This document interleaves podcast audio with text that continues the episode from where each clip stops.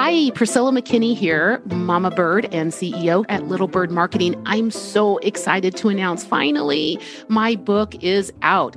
Collaboration is the new competition Why the Future of Work Rewards a Cross Pollinating Hive Mind and How Not to Get Left Behind. So, what's the book about? the impetus was really about a gap that I saw in the business vernacular about how we need to work together to get ahead and have much bigger wins. I think it's super important right now because there is a growing need for collaboration in the business world. And I made this book super practical. In fact, the chapters tell you how many minutes it's going to take for you to get through them. I know you're busy, but these kinds of ideas are going to, I hope, permeate into your thought process and help you get ahead quicker. The first part of the book is about what is the state of affairs in business and why I believe collaboration is really needed. And it also goes on to explain these are the fundamentals that need to happen so you can have collaboration. So once you set yourself up for the win, then it's not always smooth sailing. And I finished the last half of the book giving you seven different anchors that you can use as a practical tool in order to make sure you stay on course. So, in a time when business has never been more complicated, this book offers a fresh and, in my opinion, much needed perspective. It moves away from that idea of linear success and instead brings people together to give you a competitive advantage. Visit PriscillaMcKinney.com for more information.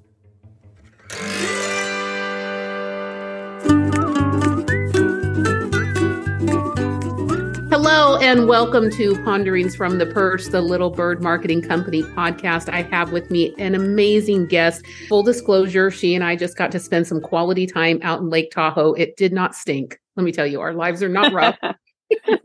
and we got to really talk shop about what's going on in this industry. You are going to love hearing from her. I'm going to do a very good effort today to just ask the questions and let Eileen Campbell sing. So she's going to do a great job today. You probably know Eileen Campbell if you've been in the insights industry in any way, shape, or form. She is the board chair of Rival Group Inc. You may have known them as Reed Campbell Group, but they are the head of family of brands in this industry. And what a powerhouse. So she's seen it all. We've got a lot of experience. On the other hand, the biggest thing for me that makes this connection so inspirational and aspirational is that she is still at the cutting edge of what is going on in this industry to that point, she is on many boards, but also just on the side. This is such a great yes and from Eileen, and that is that she is the founder of Women Intuition. She does consulting on the side. So definitely, as you have questions emerge and thoughts and inspirations during this conversation, make a note and go visit her on LinkedIn and connect with her. Start having some great shop talk conversations with her as I do. So, Eileen, welcome to the podcast. Thanks so much, Phyllis. It's great to see you. And by the way, well, we, you don't want me to yeah. sing. I promise you, I will not sing. okay, fair enough. If I don't do a puppet show during this podcast and you don't sing, I think everybody is going to end All ahead. well, just tell us a little bit about some of what you think are the highlights of what has happened in the industry. I know that's always a question that puts some people on the spot, but I think you're at a unique position to talk about some of the larger arcs in this industry because you see a lot of different P&Ls and also you've seen some interesting hype come and go. And then you've seen some significant changes that needed to happen in this industry, and you've seen them work positively. So I would like to start with maybe one of those difficult to answer. You can ramble if you want on this answer of where do you think the industry's been, highlights, lowlights, and how do you kind of imagine it? How do you see the industry? Yeah. Wow, that's a lot. We could talk forever on just that question. I would say I was basically born in this industry. I've been in the industry for a very long time. One of the most fundamental changes that I've seen is, frankly, changes in ownership structure. This was an industry that was largely founded by entrepreneurs. There were a lot of kind of mid, small size companies. And then, of course, we went through the big phase of consolidation and companies growing through acquisition. Then we had public companies. Now the trend sort of reversing to private companies that are owned by private equity. all of those things have had a big impact on kind of the commercial models of the business. So I think there's that side of it that have we've gone from family owned kind of mom and pop shops to increasing professionalism to increasingly economically driven on the agency side of the world. But then just in the work we do, I'd say, you know, in the early days, we were a very ask and answer industry. And I mean that on a couple of levels. A client would ask us or tell us to do something, and we would answer them with, here's a survey, here are the responses. So I think the industry went from sort of basically order takers to evolving to increasingly being important business partners for lots of reasons. One, insights departments are not enormous anymore. Insight departments were the training ground where everybody learned research. You went to Procter and Gamble, you went to Unilever, you went to Coca-Cola, they trained you. The exact opposite of that is what happens now. Almost everybody starts out on the agency side of the world, and the agency world trains people who then go on to the client side. I think in some ways that's great because buyers now understand what life is like on the seller agency supplier side in a way they didn't when I first started in the business. So those are some of the kind of big commercial changes. Of course, there have been all kinds of a masochistic industry in some ways. We always think that we're not as good or as valuable or as important as we really are. Every decade, I could tell you what was the sky is falling thing that we were worried about. It was big data, it was CX, it was renaming what we do. But the truth is, it's an incredibly resilient sector. And I think, if anything, we underestimate our value far more than clients underestimate our value. Those are some of the big beats if there is one song that has been sung over the last couple of decades is that the consumers are more and more in the driver's seat. So no matter how that pans out you need insights at a different level constantly growing. And that is one thing that i think everybody will agree on. And, i know as soon as i say that somebody on my podcast is going to write in i don't agree about that.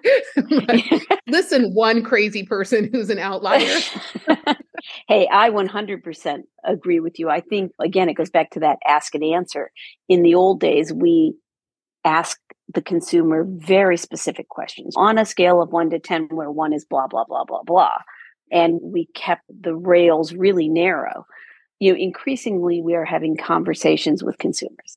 I say to people all the time, how ridiculous is it? Have you ever sat down at your dinner table and said to your husband or your kids, on a scale of one to 10, where one is you don't love me at all and 10 is you love me completely where would you rate our relationship today? Like we don't talk like that. And yet we used to force ourselves into those kind of narrow conversations with consumers. And so i think that's changing a lot too. I think we're really trying to engage consumers in a much different way well, it's funny you would even say that because I know there's about 100 people right now who are already like up in arms because they're like, we wouldn't use a 10 number scale anyway. And mm, so yeah. I love what you're It's so the ridiculousness of it. And there are some things that have become almost a farce of asking maybe the wrong questions. It can be where we're asking the wrong questions, we're asking at the wrong time, we're asking in an interruptive way or something, or we're asking the wrong people. And there have been so many right. problems like that over the years.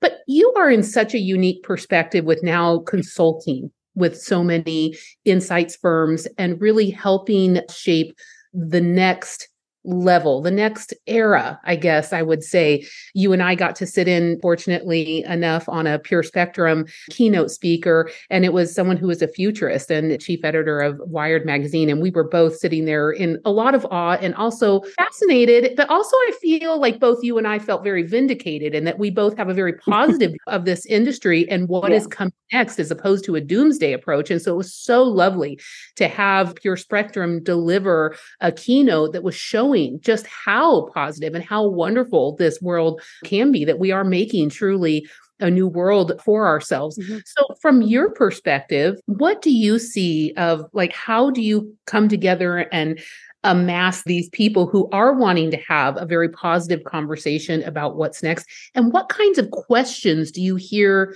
them asking, like fruitful questions that are really asking the hard and good questions? Yeah, it's really interesting. First of all, I want to reiterate, I felt the exact same way you did. It was such a joy to listen to a futurist who is not a doomsayer.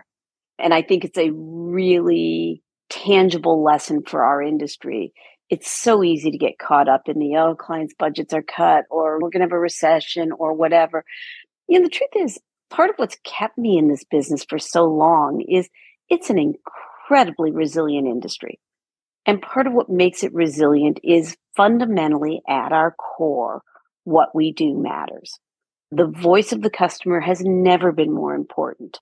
And I think in the past, some of our maybe more rigorous and traditional methods, while super valuable and we still need rigor, but we're slow and out of step with the pace of decision making in the modern business world.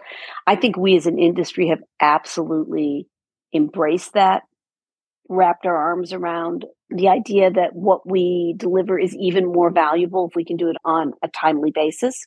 So I think we have adapted really, really well. If I think about the questions I get the most, obviously I spend a lot of time on the agency side. I do some brand work, but I spend a lot of time working with agencies.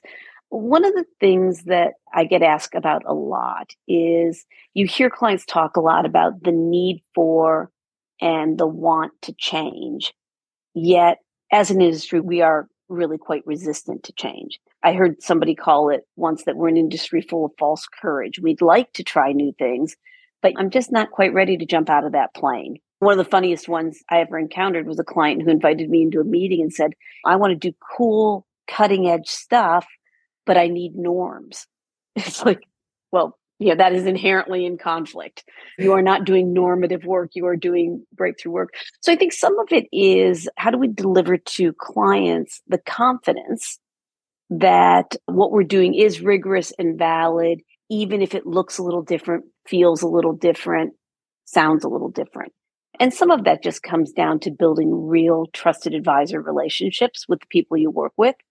You find that a client who might not accept an idea from a total stranger will more than happily embrace a new idea from a trusted advisor. So a lot of the work I do is around helping people figure out how do you develop those trusted advisor relationships we're all under the challenge to drive revenue and to grow our businesses, but striking the right balance between not being that salesperson. We all know that salesperson and not focusing enough on the relationship, not focusing enough on listening closely, carefully, and hearing not only the client's business objectives, but kind of their hopes, their fears, their dreams. Every time a client chooses an agency partner, they are betting their career on our performance. And that's an awesome responsibility. Let's take a short break. Are you looking for experts and tools to collect research data worldwide? Global sampling, field management, and data collection are just some of the services that Gazelle Global provides. Visit gazelleglobal.com to learn more about how our expertise can help you unearth quality data that drives meaningful insights. Get your research done anywhere around the world quickly and efficiently. Visit gazelleglobal.com today. You just dropped the mic on that. They are betting their career on our performance.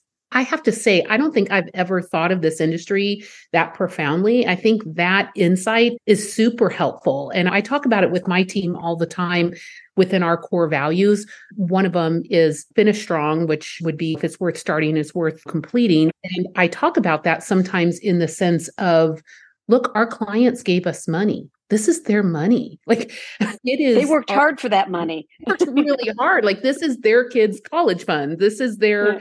employees' vacation fund, however you want to put it. But they are trusting us and their career, where it goes, really can be incredibly influenced by the people they get influenced by. And if we're those totally people bringing influence along them, we better be super careful about that. But that just hit me in all the right ways when you said it that way, just that they are really entrusting us with something very deep. But I want to go back to what you said a little while ago, which really made me giggle this idea about wanting to be a vanguard out there, but yet have all the norms. And it strikes me as that age old college experience where you want to be a nonconformist, but in a conforming kind of way, because you don't want to be weird. yeah, yeah. so exactly. You're very fortunate to get to work with a lot of companies who are really vanguarding what's going on in this industry. But I also want to give you a little bit of a chance to talk about one of your passion projects. You've also founded Women Intuition and been able to shape really, I guess, choose some of the work that you get to do in terms of some of the consulting that comes on the side. So tell me about your thoughts on where you think women have gone in this industry and what we have to look forward to. And men, hang in there because you win when we're doing well.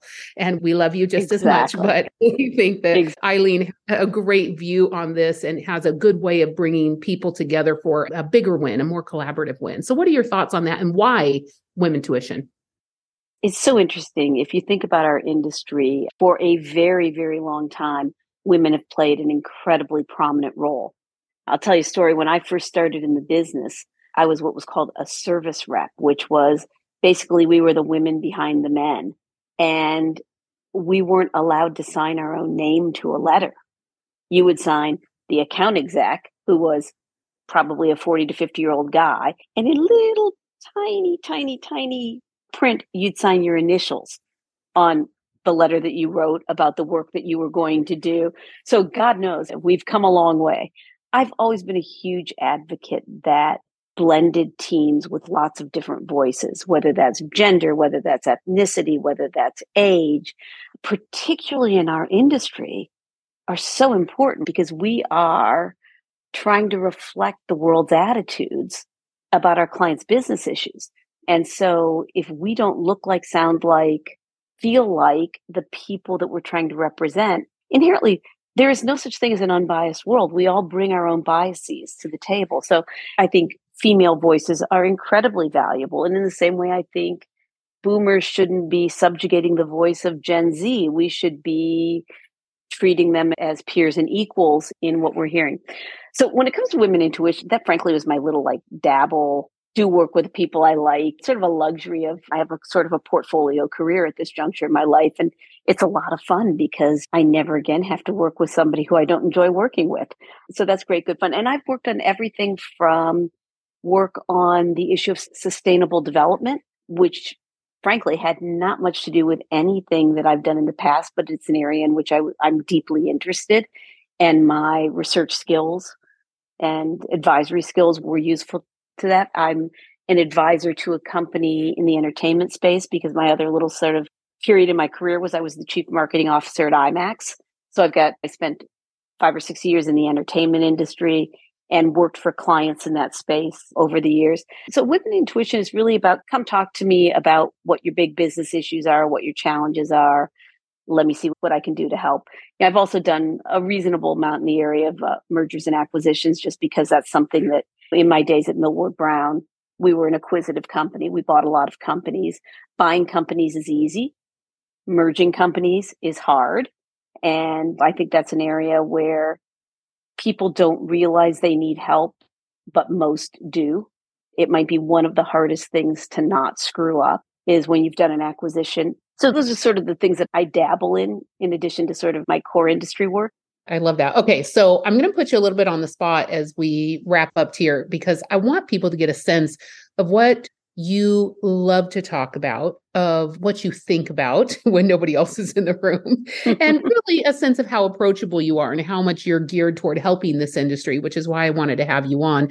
I'm always in this podcast trying to pull the curtain back a little bit and say, look, see, it's just a gal, it's just a guy. Like we're all working yeah. at it. Yeah, exactly. Together. So, kind of tell me a little bit about Eileen Campbell. We get trapped in a room together, you and me. what are you going to force me to talk about? How are you going to challenge me? How are you going to frame the questions? And what is it that you kind of can't help but do? I'm always thinking about sort of the industry and where it's going. And I've always said I never want to repeat myself. I never want to do the same gig over again.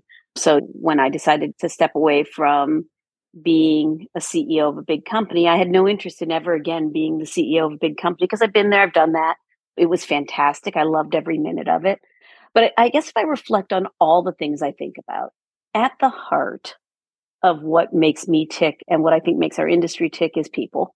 And, you know, I spent a lot of years at Millward Brown where I was super proud of the work that we did. but I don't want chiseled in my tombstone, she's the reason there were funny commercials. I want it to be that some kid who came to work for us right out of university who didn't know how they were going to pay off their student loans or put their kids through school or buy their first home. What could I do? What could our industry do to help those people thrive? What could we do to create real community inside our companies? You know, if I think about some of the really talented people who I know were getting headhunted all the time, part of why they chose not to go was the communities that we were able to build among our coworkers and our colleagues. And it wasn't that they wanted to work for the company so much as they wanted to work with each other. And so I think the professional is the personal and the personal is the professional. Obviously, there are lines. We have our lives outside of work. But if you think about where you spend your waking hours, you spend probably more waking hours with your colleagues than you do with your family. It makes me a little nervous. Like, I love the flexibility, and I think it's super important that remote work is a part of our life now. But I do worry. If I think about things that I worry about, I worry about community. I worry about young women's careers sometimes that if the guys are in the office and the gals aren't, they will benefit from the visibility. So I think there, I mean, my husband calls me an inveterate worrier. I worry about everything, but mostly my thoughts go back to the people. Are we bringing the right people to the table? Are we making them feel heard, appreciated, ennobled in what they do? I love that. Yeah, that's such a deep revealer of really your motivation. And I would argue that's not because you're at this place in your career now where you get to pick and choose. I don't think people become different people later on in their career. I think they're always this person. I think it's just now you have the luxury of really bringing more of that just your desire. Like like now you do get to pick and choose and you will do it but that's not because you didn't have that heart for those people or did i think you've always operated that way in every instance that you could and now you just have more opportunity to overtly yeah. that person and so wonderful to see it come to life. I think we're all benefiting from it. I know that i feel very free to be able to come and ask you a question about what's going on in this industry and what do you anytime. think do. Honey, I'm just going to tell people this about the approachability of Eileen. Often I'll ask Eileen a question and she'll turn around and ask me a question, what I think about it. and I find that so great because you're very open to, well, this is what I think, these are my experiences, but I feel like you've experienced enough and you're humble enough to be able to say, well, let's think about it differently. Could it be different? And to me, I just have such huge respect for professionals who approach business that way. So that's why I say you're a little bit part inspiration and part aspiration. Oh, that's very sweet. It's an industry that's been super good to me in my life. And I hope it's one that's allowed me to help other people launch their careers and contribute and give back in their own ways. So I hope that will be a part of my career forever. Yeah, for sure. Well, you can hear from this. You need to connect with Eileen Campbell. It's spelled exactly like you think it should be spelled E I L. Like the soup. exactly. Just like the soup. C A M P B E L L. So please connect with her on LinkedIn. And if you're feeling right, yeah, but I can't ask her a question. Sure, you can. I just absolutely asking her my questions, and you certainly can. And this is what makes this industry great. Eileen, thank you so much for joining so, us. Thanks so much from all of the peeps here at Little Bird Marketing, have a great day and happy marketing.